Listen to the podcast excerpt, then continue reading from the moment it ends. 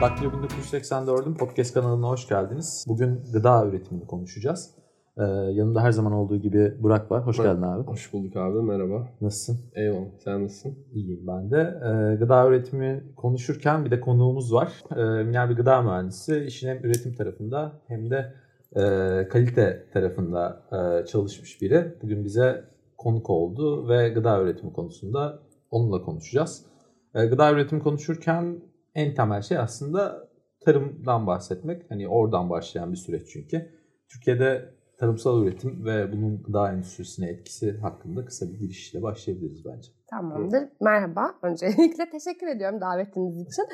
Temel bir ihtiyaç beslenme, gıda Ee, ve bu anlamda da e, bizlerin temel ihtiyaçlarını karşılayan temel bazı ürünler var. İşte ekmek gibi, e, su gibi. Ve su, suyu bir taraftan gıda içerisine almıyoruz aslında ama hani su kaynaklarına da e, değinmek gerekirse eğer e, su gibi, işte ekmek gibi e, karbonhidratlar, yağlar ve proteinler e, bağlamında temel ihtiyaçlarımız var. Bunları karşılayabilmek adına da bir hani gıda üretimi sürecinden geçmesi gerekiyor. Çünkü Hali hazırda buğdayı kemiremiyoruz tabii tarladan geldiği haliyle.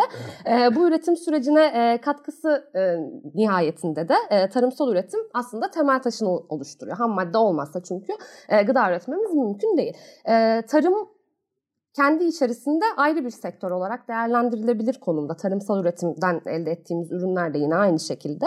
Ee, burada hani e, değerlendirme yaparken aslında şunu e, dikkate almak gerekiyor.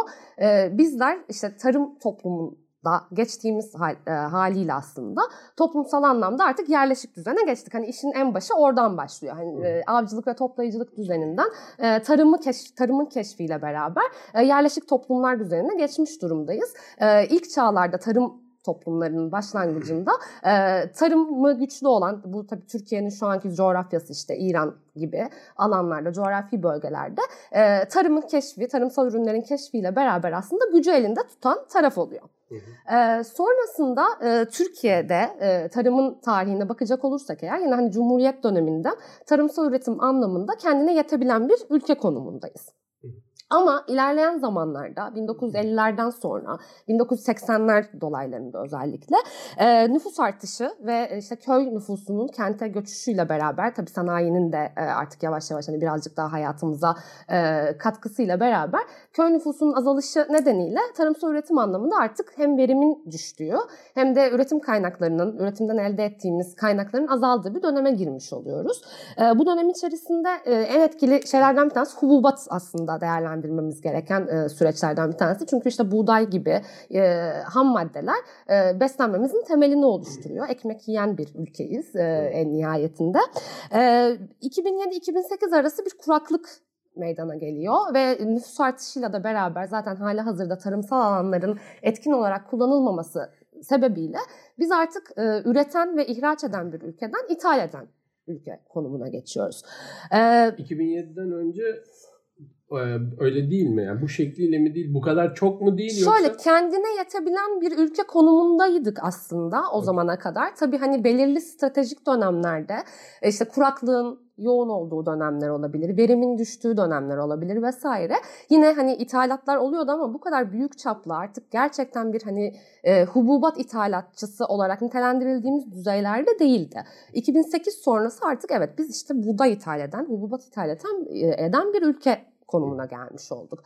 Ee, burada tabii tarımsal üretimin avantajları, dezavantajları ve hani üretimin e, tarımsal üretimin ülke ekonomisine katkısından birazcık hani bahsetmek gerekiyor.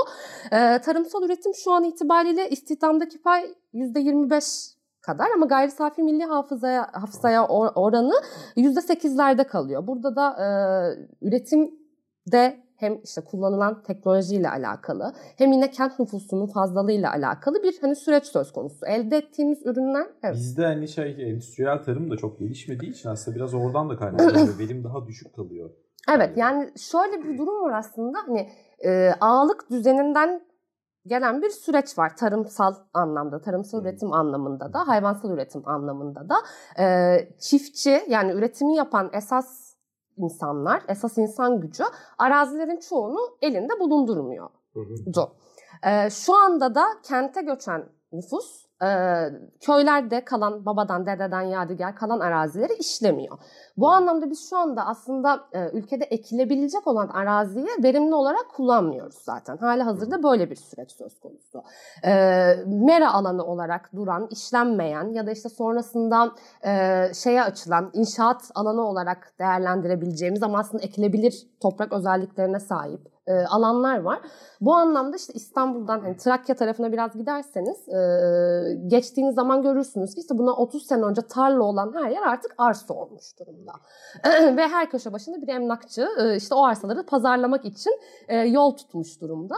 E, öyle bir süreç var. Bu süreçte işte birazcık hani miras kavramı da işin içerisine giriyor. İşte benim dedem e, zamanında bir tarla almış köyde yaşarken o tarlayı işler hale gelmiş. Sonra işte e, babamların kuşağı işte İstanbul gibi işte sanayinin olduğu ya da iş kollarının daha işte çeşitli olduğu yerlerde okuduktan ettikten sonra köye dönmeyerek kentleşmişler. E, şu an köydeki araziyi kimse işlemiyor. İşte dededen miras kalan o arazi miras kavramı sebebiyle 5'e 6'ya bölünecek ve artık hani para etmeyecek şeyiyle orada boşta tutuluyor. Ne zaman ki bir gelip bir İstanbullu o araziye işte iki katı üç katı değer biçip de satılacak hale gelene kadar. Bir de hani şey durumun bir de şöyle bir tarafı var. Hani köyde kalanlar için de problemler var. İşte Türkiye'de hani sulamanın kötü yapılmasından dolayı toprak kalitesinin giderek azalması önemli bir faktör. Ee, onun dışında yine işte bu ziraat tekniklerini bilmemekten kaynaklanan e, verim normalde daha yüksek verim alınabilecek topraklarda çok daha hani o babadan dededen kalma yöntemlerle tarım yapılmasından dolayı düşük verim alınması. Ee, bunların yanı sıra bir de hani ülkeyle bağlantısı olmayan genel global bir problem olan e, küresel iklim değişikliği meselesi var. Bu Türkiye'yi nasıl etkiliyor? Ee, şöyle aslında bahsini etmiş olduğun her şey e, şu anda bizim hani ekili dikili arazilerimiz ve hayvancılıkla ilgili konuları birinci dereceden etkiliyor. Öncelikli olarak köyde kalan, köyde kalmaya niyeti olan nüfusu bile biz artık köyde tutamıyoruz. Neden? Çünkü işte köy nüfusu azaldıkça biz köylere sağlık hizmeti, işte sosyal hizmetler, hı hı. okul vesaire götürmemeye başladık. Şimdi işte ben bugün döneyim köyüme tarım yapayım desem çocuklarımı gönderebileceği bir okul yok. Çocuklarımı taşımalı sistemle okutmak durumundayım. Var olanlar da azalıyor hatta. Evet aynen öyle. Günden güne azalıyor evet. işte sürekli hani bu şeyden kaynaklı olarak büyük şehirleşmeden kaynaklı olarak işte artık o köylerin mahalle olarak değerlendirilmesi vesaire büyük şehirlerde gibi süreçlerden kaynaklı olarak biz her köyde bir okul işte bir sağlık ocağı vesaire sürecini sağlamadığımız zaman şimdi işte bir dağ köyü de var. Hani kışın yolun tamamen kapalı olduğu. Orada tarıma elverişli arazi varsa bile bunu orada işleyecek kimse yok. Bunu dışarıdan işletmeye kalktığınız zaman maliyetleriniz çok fazla artıyor. Çünkü işte her çiftçinin e, tarımsal üretimde kullanabileceği e, ekipman yok elinde. Böyle bir ekipman sahibi değiller işte. E, tarlanı biçtireceksin, biçer döver kiralaman gerekiyor. Bunun günlük bir kiralama maliyeti var, mazotu var. E, işçiye para vereceksin, e, uzaktan yap, yaptıracaksın bu şey ya da insan gücüne ihtiyacın var zaten. Yani hali hazırda e, senin elinde tuttuğun insan gücü yetmiyor e, bu iş için. Ona bir şey yapacaksın, ödeme yapacaksın. Burada böyle bir maliyet var ve işin satış tarafına geçtiğin zaman da devletin uyguladığı politikalar nedeniyle ürettiğin ürün e, sana ürünü temin edene kadar yapmış olduğu maliyeti ya karşılıyor böyle 50-50 geliyorlar birbirleriyle ya da hani çok az bir kar elde ediyorsun. Yani şurada bir gerçek ki tarımsal üretim yapan hani çiftçi sadece geçim kaynağını buna bağlı olarak e, şey yaptıysa eğer hayatını tarımdan alacağı o işte günün sonunda elde kalacak hasada bağladıysa eğer e, oradan elde edeceği gelirle bütün bir yılını geçirmek zorunda. Bir de benim bildiğim kadarıyla şey bu hani Türkiye'de bu verimi arttırma temalı bir e, teşvik yok. Yani hani devlet bir şey belirliyor. E, atıyorum işte bu tarladan bir dönümünden işte şu kadar ürün çıkarsa ben sana şu kadar işte mazot yardım yapacağım diyor. Onun üzerinde çıktığı zaman sana bir faydası yok onun. Hmm, Ama okay. aynı mazotu alıyorsun sen. Okay. Senin 10 dönüm arazin varsa 10 dönümlük mazot alıyorsun. Evet, Atıyorum sen oradan 5 ton da çıkarsan 10 ton da çıkarsan aynı mazotu alıyorsun. E o zaman çiftçi uğraşmıyor 10 ton çıkartmak için. Ve işin yani. şöyle bir hani şey tarafı var, triki bir tarafı var. O da şu, bunu sana en başta vermiyor devlet.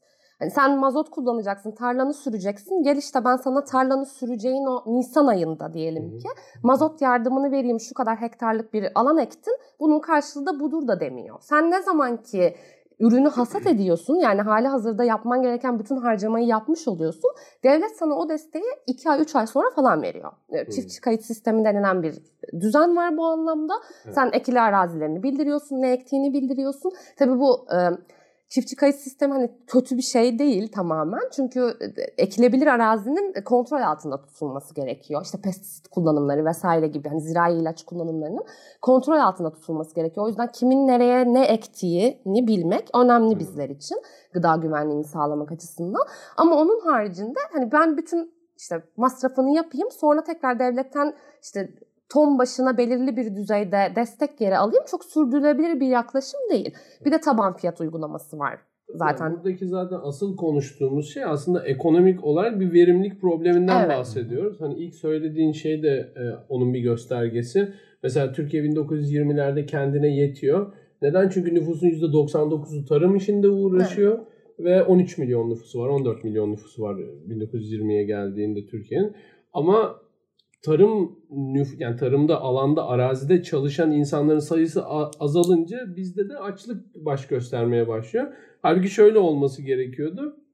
Nüfus azalsa bile teknolojinin ilerlemesinin getirdiği verimli Hı. üretim dolayısıyla e, tarımsal üretimde bir problem yaşamamız lazım. Mesela Avustralya'da şimdi bir örneği var bunun böyle çok üst düzey ama yani en iyisini konuşmak lazım. Adamlar bütün bir araziyi iki tane robotla ekiyorlar, biçiyorlar, topluyorlar. Her türlü ayarlamasını işte pesticide nasıl konulacak, gübre ne kadar her şeyi bir tane robotla ayarlıyor ve atıyorum 20 bin dönüm araziyi iki tane mühendis ve işte 10 tane robotla ekip, biçip, toplayıp her işini yapabiliyorlar. Ya şimdi e, biz insan bizdeki şöyle bir yanılgı vardır ya işte Türkiye tarım toplumu, tarım ülkesi şehre gelip zaten çok kalabalık yaptılar. Bunlar bir geri köyüne dönsün, hayvancılık yapsın ya da tarım yapsın. Ya öyle bir şey olmaz. Yani sen Ya, ya. tarımda eğer bir şey arttıracaksan tarımda kullanılan teknolojiyi ilerletmenin peşinde olman lazım. Ama Türkiye'de e, öyle bir şey göremiyoruz anladığım kadarıyla. Evet yani e, şöyle hani tarımsal ü- ürünleri üretmek için kullanılan teknoloji tabii ki gelişti. Gelişmeye hı. de devam ediyor. Ama Türkiye'de ne kadar karşılık buluyor bu geliş, gelişim Evet. süreci orasını tartışmak lazım. Mesela Çünkü bu- pahalı. Özür dilerim yine kesiyorum sözünü ama şey vardır yani bizde e, halk hep şey söyler işte eski tohumlar kalmadı falan. Hep GDO'lu tohum. Mesela o GDO'lu tohum dediği aslında verimliliği arttırmak için kullanılan bir şey. Çünkü eski tohumu koyunca atıyorum bir tane domates çıkıyorsa GDO'luyla 5 domates çıkma imkanı veriyor Hazır mu? o GDO me- mevzusu açılmışken şimdi yani Türkiye'de GDO'lu tohum eşittir kötüdür diye bir algı var. Evet. Bir de ondan da bahsedelim. Hem bu işte GDO'lu tohumların işte e, iklim değişikliğine karşı kullanılma mevzusundan. İklim değişikliğini çünkü o arada atladık. Onu da konuşalım. Hem de bu GDO'lu tohumlar nedir? Nerede kullanılır? E, çünkü bunların hepsini yemiyoruz. İşte mesela Mısır'da kullanılan GDO'lu tohumlar işte biyodizel yapmakta kullanılıyor. Yani direkt olarak biz yemiyoruz onları. Evet. Ee, ama mesela işte soyadaki GDO'lu tohumlar mesela işte bu soya soslarında falan filan var galiba. kadarıyla. Şöyle şimdi özellikle iklim krizinden gideyim çünkü GDO direkt olarak bununla ilgili bir süreci beraberinde getiriyor. Ee, iklim krizi bir gerçek ve hani iklim krizine sadece işte içecek su bulamayacağız gözüyle bakmak tamamen hani saçma bir e, tarafa götürüyor bizi. Ee, işte en nihayetinde ektiğimiz, diktiğimiz arazinin, e, beslediğimiz hayvanın da suya bizim kadar çok ihtiyacı var. Ee, iklim değiştikçe, kuraklık arttıkça ya da düzensiz yağış alışları, e, orantısız yağışlar başladıkça şu anda mevcutta hali hazırda ektiğimiz, diktiğimiz araziyi de verimli olarak kullanamıyor hale geleceğiz. Ektiğimiz tohum da e, bize işte ya hani hastalıklar neticesinde hiçbir ürün sağlamıyor hale gelecek ya da hali hazırda mevcut veriminden yarısından ya da belki işte çeyreğinden daha az ürün sağlar hale gelecek. Bu anlamda dayanıklı tohumlar üretmek önemli. Ki FAO'nun verilerine göre mesela e, tatlı su kaynaklarımızın şu anki tatlı su kaynaklarımızın yaklaşık %70'i tarımda kullanılıyor. Bu çok ciddi bir rakam ve 2050 yılında hani susuz kalma ihtimalimizi de göz önüne aldığımız zaman o zaman üretecek e, şey de bulamıyor hale geleceğiz. E şimdi burada nasıl bir tavır sergilemek lazım? Hani iklim krizinin önüne geçmeye tabii çalışıyoruz ya da geciktirmeye çalışıyoruz süreci. Öyle söylemek daha doğru belki. Ee, işte su kaynaklarının tüketimiyle ilgili belli başlı e, israfın önüne geçmeye vesaire çalışıyoruz ama yani tarımda e, kullanılan suyu belli bir noktaya kadar azaltabilir durumdayız şu anki süreç içerisinde. Ya da işte yağmur doğasına falan çıkıyoruz yani öyle bir hani öyle bir şey öyle bir metot ilerletiyoruz.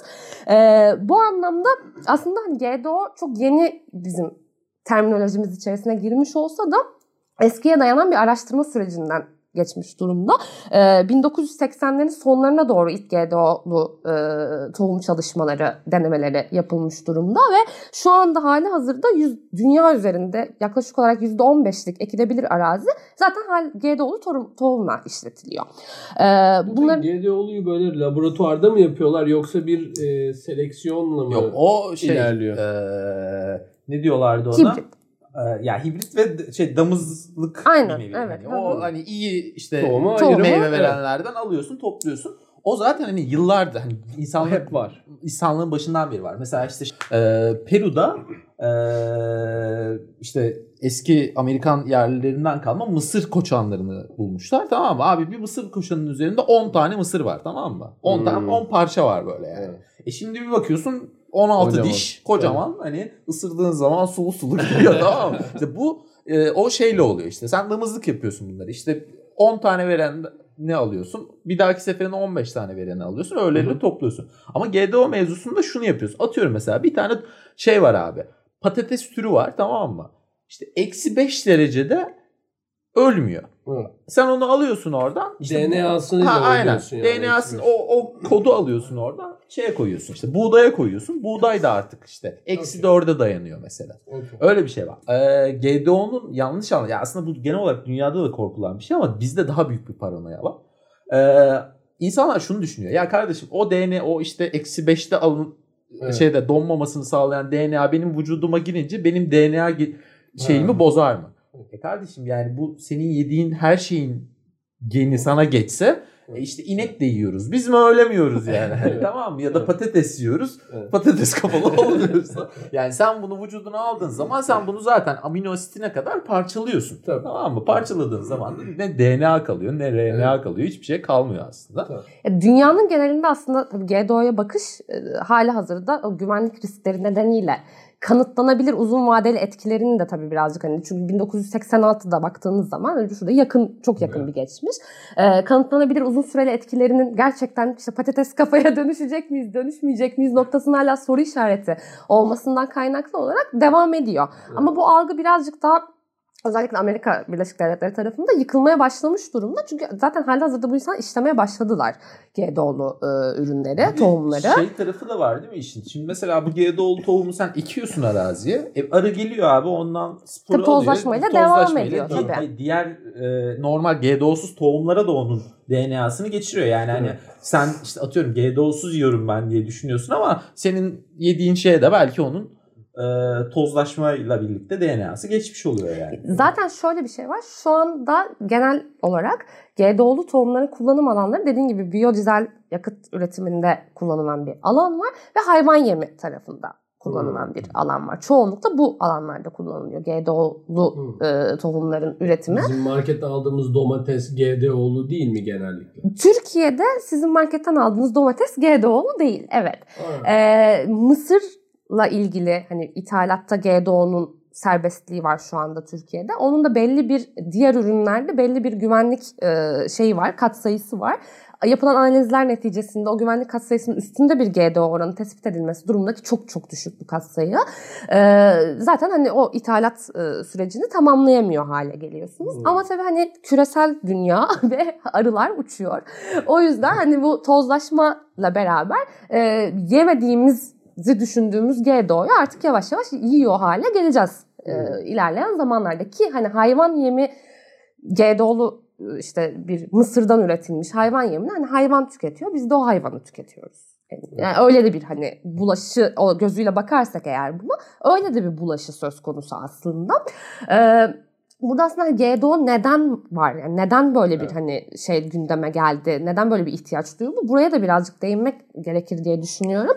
Ee, hali hazırda şu anda dünya nüfusunun şu anki haliyle biz hani de, Türkiye'de dahil olmak üzere beslenemiyoruz. Yani kendimizi besleyemiyoruz. Hani gıda güvencesi e, dediğimiz e, olguyu garanti altına alamıyoruz. Bu yüzden de e, zaten ekilebilir arazinin sınırlı olduğu bir coğrafyada e, artık hani ektiğimiz yerden daha fazla verim almak zorundayız. Ve e, bu verimi alırken işte hastalıklarla boğuşuyor bir taraftan e, bitkiler. E, bu hastalıkların önüne geçilmesi gerekiyor. Bunu şimdiye kadar nasıl yaptık, nasıl yapıyoruz? Pestisit kullanıyoruz yani. E, Zehir Türkiye'de yani. evet aynen öyle. Yumuşatmayın. Halkımızın anlayacağı şekilde konuşalım. Evet zehir kullanıyoruz. Aynen öyle. fil dişi kulelerini.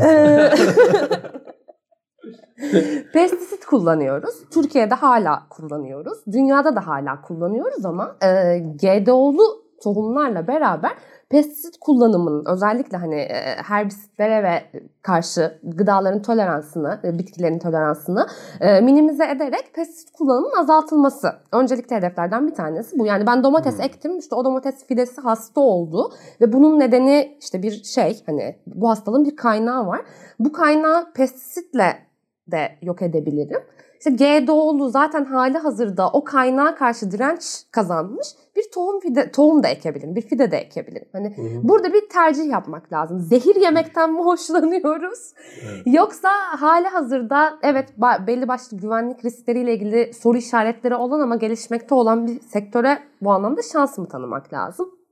Burada şeyi de e, değerlendirmek lazım. E, Hani biz Türkiye olarak şu anda ne GDO'lu ne GDO'suz tohum üretebilen bir e, ülke Hep değiliz. İsrail yani tohumu oldu. Her yer çünkü adamlar üretiyor. Yani ürettikleri için biz de hayır. Yerli Evet. tohum istiyoruz. Ben geçen şey gördüm bir tane. Yerli domates tohumu diye bir şeyden bahsediyor tamam mı? Domates dediğin şey şurada 300 sene önce gelmiş Evet, bu mı? Yerlisi ne ara Evet. yaptın abi? Menemeni patatesle yapıyormuşuz ya. Yani hiç, hiç şımarmayın yani.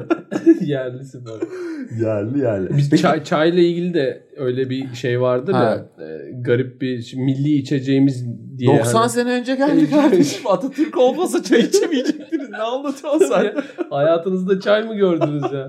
Ya Kahve içiyorduk normalde. E, tabii. kahve içi, e, kahvenin çıkış bölgesi Osmanlı'nın kontrolündeydi çok uzun Aynen. süreler.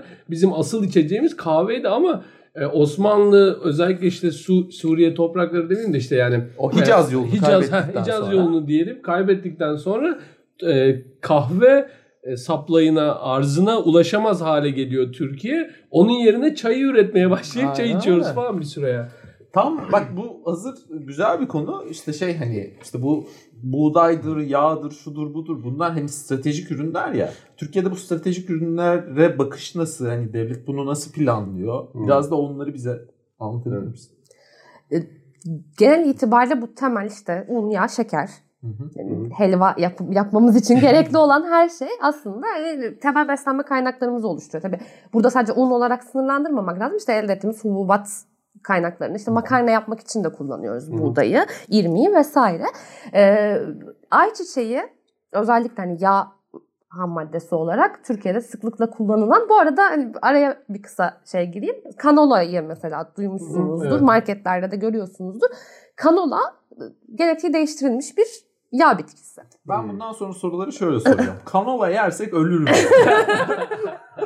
Bana bu netlikle cevap. Kanola yersek ölmeyiz ama kolza yeseydik ölürdük. Kolza kanolanın e, doğal hali Hmm. ve işte içindeki erosik asit e, insan sağlığına zararlı olduğu için ve Amerika Birleşik Devletleri ve işte o coğrafyada Kanada'da vesaire e, yağ elde etmek zorundayız. Yani bu insanın yağ ihtiyacı var.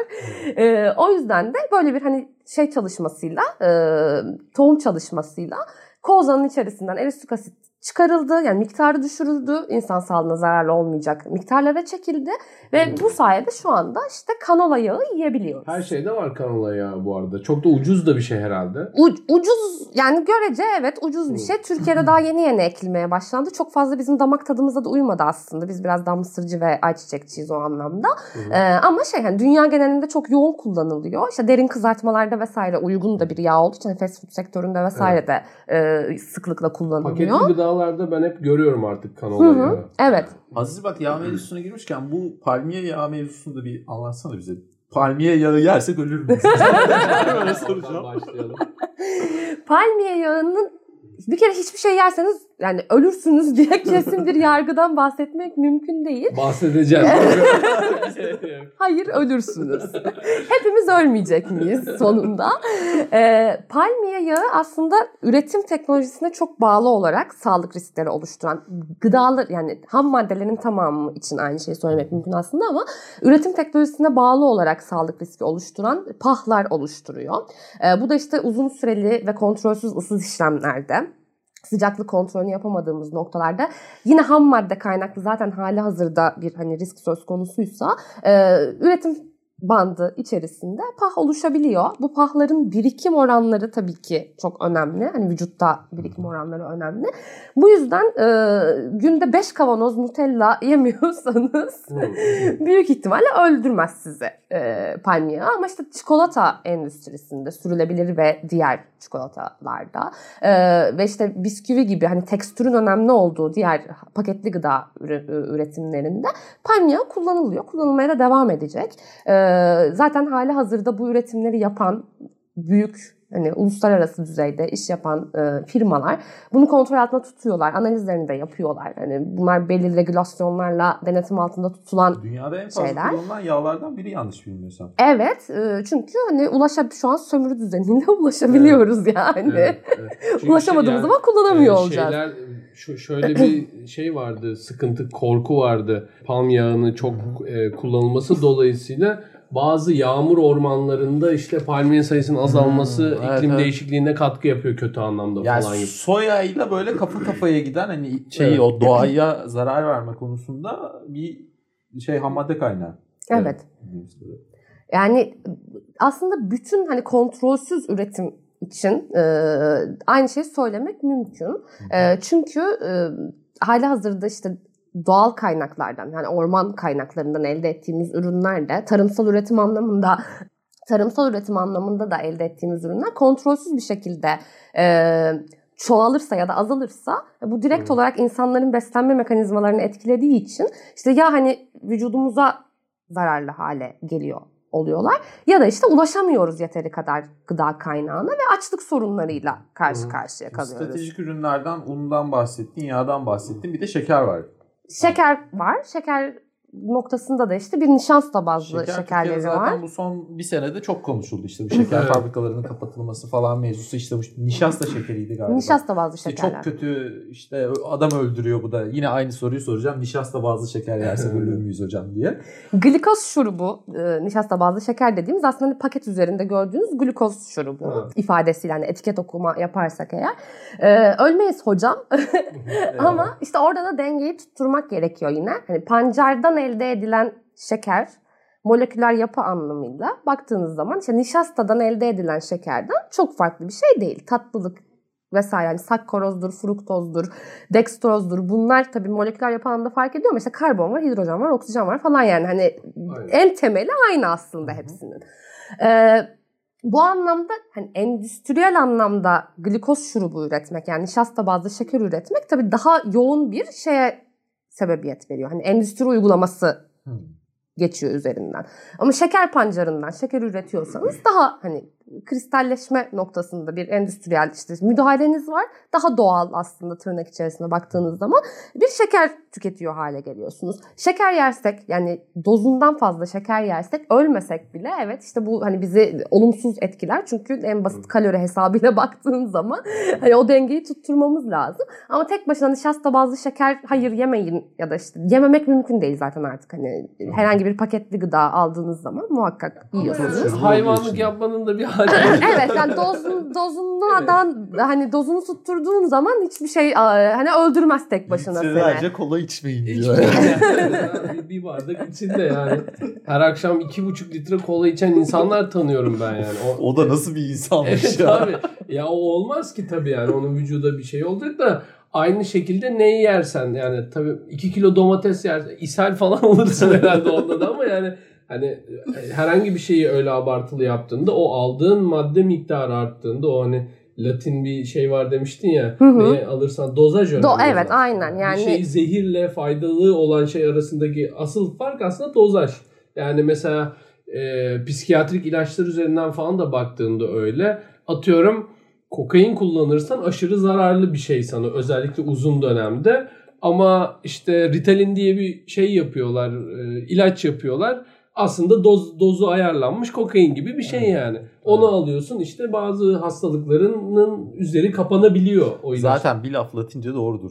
Latincesi doğrudur abi. Ya öyle bir, öyle bir genel bir şey var. Evet. Ee, çok teşekkür ederiz. Ben Konuk teşekkür ederim. Güzel bir program oldu. Ee, Birçok şey öğrendik. Ee, bayağı da eğlendik evet. o arada. Ee, Ee, bu bölümü böyle kapatıyoruz. e, peki o zaman kapatalım. Görüşmek üzere. Görüşmek üzere. Hoşçakalın.